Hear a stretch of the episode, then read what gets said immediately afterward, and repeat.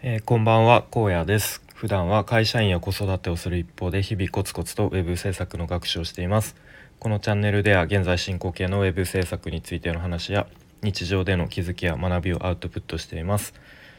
と今日いつも朝にこのスタイフ撮っているんですけど今日はちょっと朝取り損ねてまあ、今日はいいかなと思ったんですけどやっぱりなんかあの収録収録っていうか放送してないとなんか気持ち悪いなっていうことで、えー、まあ、夜の今ちょっと、えー、話して放送して みたいと思います。とまあ、どういう内容かっていうと今日は、えっとまあ、副業をやっていくにあたってどうやって仕事を取っていくのかっていう、まあ、問題について、うんまあ、今まで考えていたしまあ今も特に正解は出てないんですけどまあこういう方法があるかなっていうことを話していきたいと思います。でまあざっくり前提というか僕のこう状況を話すとと2020年の確か4月頃にあのプログラミング学習を始めました。でちょっと当時のことをなんとなくまあぼんやりとしか覚えてないんですけどうんななんかスキルをつけたいと思ってたんですね。こうずっと会社員としてやってきててでまあでもなんかこう会社でしか通用しないスキルしかないなっていうこう自分になんかこう会社の外でもちょっとこう価値を発揮できるようなスキルをつけたいって多分思ってたと思うんですね。で、まあ、結構当時、まあ、気づいてなかったのか、まあ、多分こうプログラミングスクールとかなんかプログラミングを副業でやりましょうみたいなちょっとしたブームみたいなだった気がするんですけど結構 YouTube とかでもそういういわゆるインフルエンサーとかがプログラミングやりましょうみたいな言っててまあそれであなんかなんとなく自分にプログラミングなんか合ってるというかなんか好きな気がするなっていうあの完全になんだろうな根拠のないなんとなくそういう直感みたいなのにを信じて、まあ、とりあえずやってみようと。で、まあ、やるからにはちょっともう今回絶対挫折しないでやるぞみたいな、まあ、ちょっとそういう自分の中で決めてでとりあえず、えっと、パソコン買わなきゃと思って MacBook Air の、まあ安、安めのって言っても10万円ぐらいしたかなを最一番長い24回分割で買いました。はい、でまあもうすぐ7夜間や2年経つんだなっていう感じで、まあ、今そのプログラミングからまあちょっとこう路線変更して、まあ、いわゆる web 制作っていうのをあの勉強してるんですけど、まあ、一応こう挫折せずになんか継続できていて、まあ、2年経ってこれしかできないのかっていう思いも ありつつ、まあ、2年間よく継続してきたなっていうまあ一応自分を、まあ、褒めるじゃないですけど、まあ、そういう気持ちも、まあ、ありますね。はい、で、まあ、一応ねこう、まあ、最初は副業としてあの稼げるようになりたいなっていう思いで始めたのでまああの趣味でやっているわけではないのでね一応こう仕事としてあの稼げるようになりたいなっていう気持ちはあります。うん、じゃあ、まあ、もちろんその仕事を依頼されるようにならなきゃいけないんですけれどもじゃあどうやって仕事を取っていくのかどうやって仕事依頼される状態になるのかっていうところをもうちゃんと考えなきゃいけないですよね。で、まあ、割と王道というかうん分かりやすい方法としてはクラウドワークスとかランサーズっていうそういうプラットフォームでいろいろとこう案件があるのでそこに、まあ、提案文をいろいろこう練って、で案件にひたすら応募するみたいな方法があります。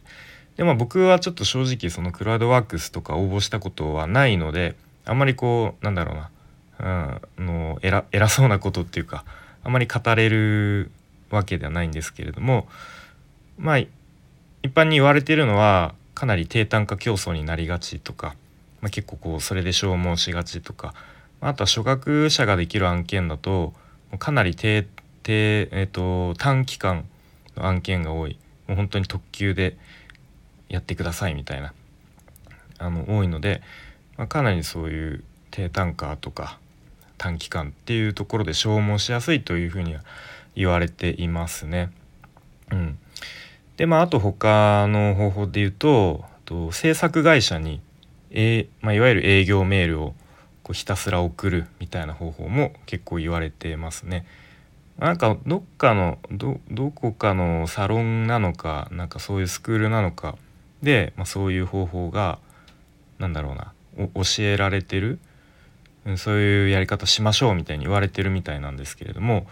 結構ツイッターとかで情報見てるとその送られてきた方制作会社側としてはもうなんか毎日のようにそういう営業メールが来てでみんな結構そういういわゆるテンプレートの文面で結構迷惑ですっていう声もあの見かけたりします。はい、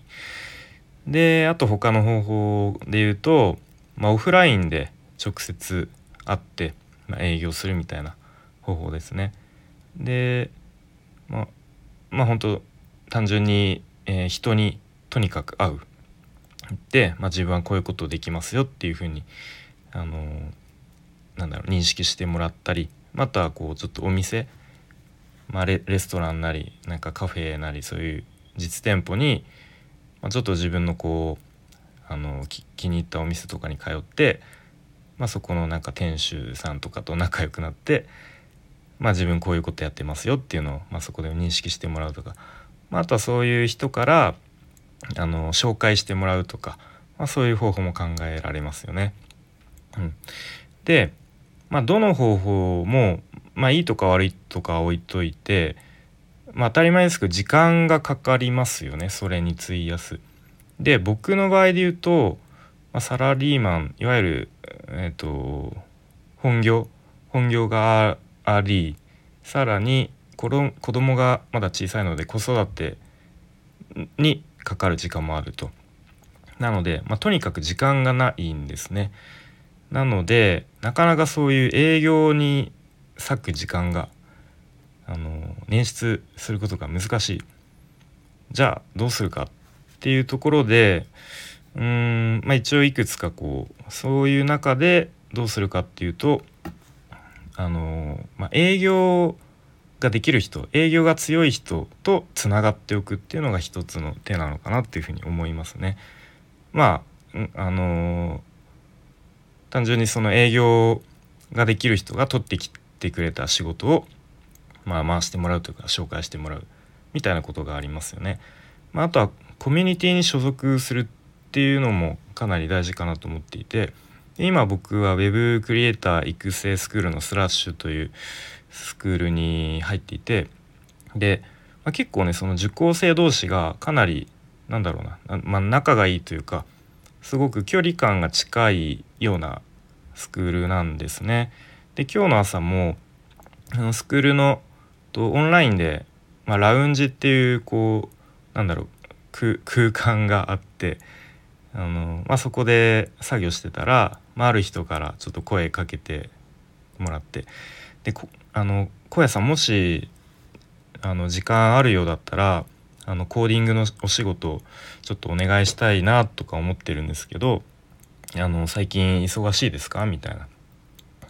風にこう声かけてもらってで、まあ、ちょっとあいにく最近はですねそのスクールのチームサイト制作っていうのがすごく 忙しくてちょっと余裕がないのでまあ、申し訳ないんですけどっていう感じでお断りしてまたちょっとタイミングが合えばお願いしますっていう感じであのお断りさせてもらったんですけど、まあ、そういうふうにそのコミュニティの中でこう仕事があの発注されるっていうこともあるかなと思いますね。はいまあ、なので、まあ、ちょっと話をまとめると,、まあぼえーと副業として